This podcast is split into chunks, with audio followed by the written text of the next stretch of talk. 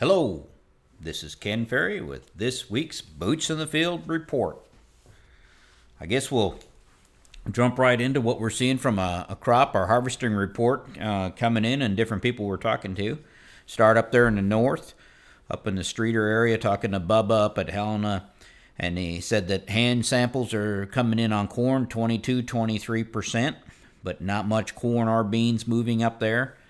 The seed corn harvest is well underway, and the reports coming from the seed corn production up there is almost record yields in some seed fields and almost the opposite in others. So big swing between the good yielding fields and the poor yielding fields. Getting reports in the low 20s on some of that. So we'll kind of follow that through and see if uh, we can figure out what happened to it. Uh, grain is coming in in the Livingston County area and Pontiac area where it's uh, been pretty dry, and we're up there in Livingston County on Tuesday, and grain coming in 17, 19% in that dry area. Uh, get some reports coming in that yields that did kernel check around 200 bushel are coming in in that 160, 170 range. Stalk quality is poor, cobs are rubbery. Again, the effect of not having any rain to speak of on that corn, um, basically from mid July to when it did uh, go ahead and die on us about three, four weeks ago.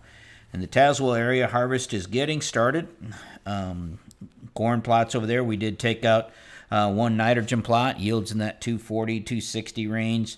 Uh, one fungicide trial at a 30 bushel response to fungi- fungicides, and I expect that's probably going to hang with us through the season as looking at how this corn come apart without the fungicide applications. Not much there on the bean side yet. Uh, corn yields look to be pretty close to slightly above uh, estimates as far as uh, kernel counts go. Corn on corn, though, is getting reports of it following be, falling behind the corn on beans there, and some numbers as much as 100 bushel behind. So we'll kind of track that as, as time goes and see which varieties are falling apart and maybe what the cause would be as well. Down around the Lovington area, again, the early corn hanging in that 230, 240 range. So again, slightly better than our yield checks. So that's that's good things. Corn on corn down there looks to be 10, maybe 15 bushel behind corn on beans. Um, not much bean harvesting going on. Also, a report of a fungicide trial coming in from down there at about 36 bushel advantage to fungicides, and uh, I think again we'll see we'll see that across the board in the Winchester area. Guys are again at their early corn down there, running into 230, 240 on the corn, and again slightly better than yield checks. Some beans harvested down there. Sounds like most of them north of 80 bushel. So that's going to be uh, fun to watch that and see how it how it unravels as well. Not much done here locally. Not much reporting coming in. Getting moistures in that mid 20 range on the corn. Uh, there is some early seed beans coming out and uh, pretty strong numbers there. Seen some 2.7, 2.8 beans, and the reports so far are north of 90 bushel. So it'll be exciting to see uh, how that carries out. Had about three, four reports now, though, of pretty heavy stink bug damage in some of these seed bean fields. And of course, that probably is going to show up in our premiums for the seed. We'll have to see it, but this has been a strong stink bug year. Uh, and uh, you can see it in the fields as we start to break open some of these pods. This week, I did also see uh, a number of non GMO fields with some pretty extensive earworm damage.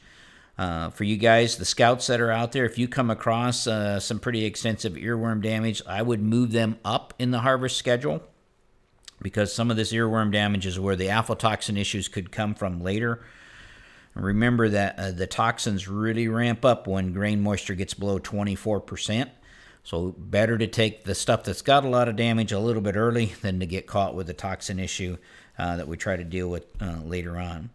The crew has started taking out the plots. Um, for all of the plot partners out there, first thing I want to say thank you for being involved with this plot program. From a scheduling situation, if you guys can give us as much notice as possible uh, so we can schedule not only the scale carts but the uh, manpower to take care of it. And if possible, if you can give us a two day notice at minimum, that would really make things run smoother here in the offices, keeping track of where we need to be. The soil testing crews are firing up already as these fields start to come out. You guys that have fall testing ordered, make sure to call them in so we can stay as close to your combines as possible and keep the schedule moving for later fall work. I know there's a number of you that haven't ordered your fall testing yet. You, uh, some of you order it the day you harvest the field, and that's okay. We can still do that.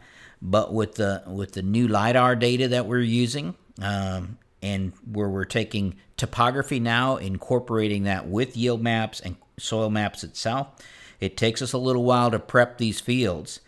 So, um, trying to get them recut. So, all of your soil sampling zones will be recut this year.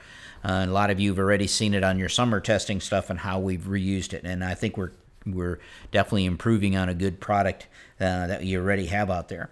But it does take us a couple days to get that done. So if you would take time now to get those orders in here, that would give time for Nick and Miles to go ahead and recut your fields and look through your yield maps to see how we would rezone that all out. That way, they would then have them ready for the soil testing crew uh, as soon as uh, you guys get them harvested. So we won't be able to hit them as fast, uh, you know, if you're just calling them in the day you harvest. So give us a little room there. We'd sure appreciate that.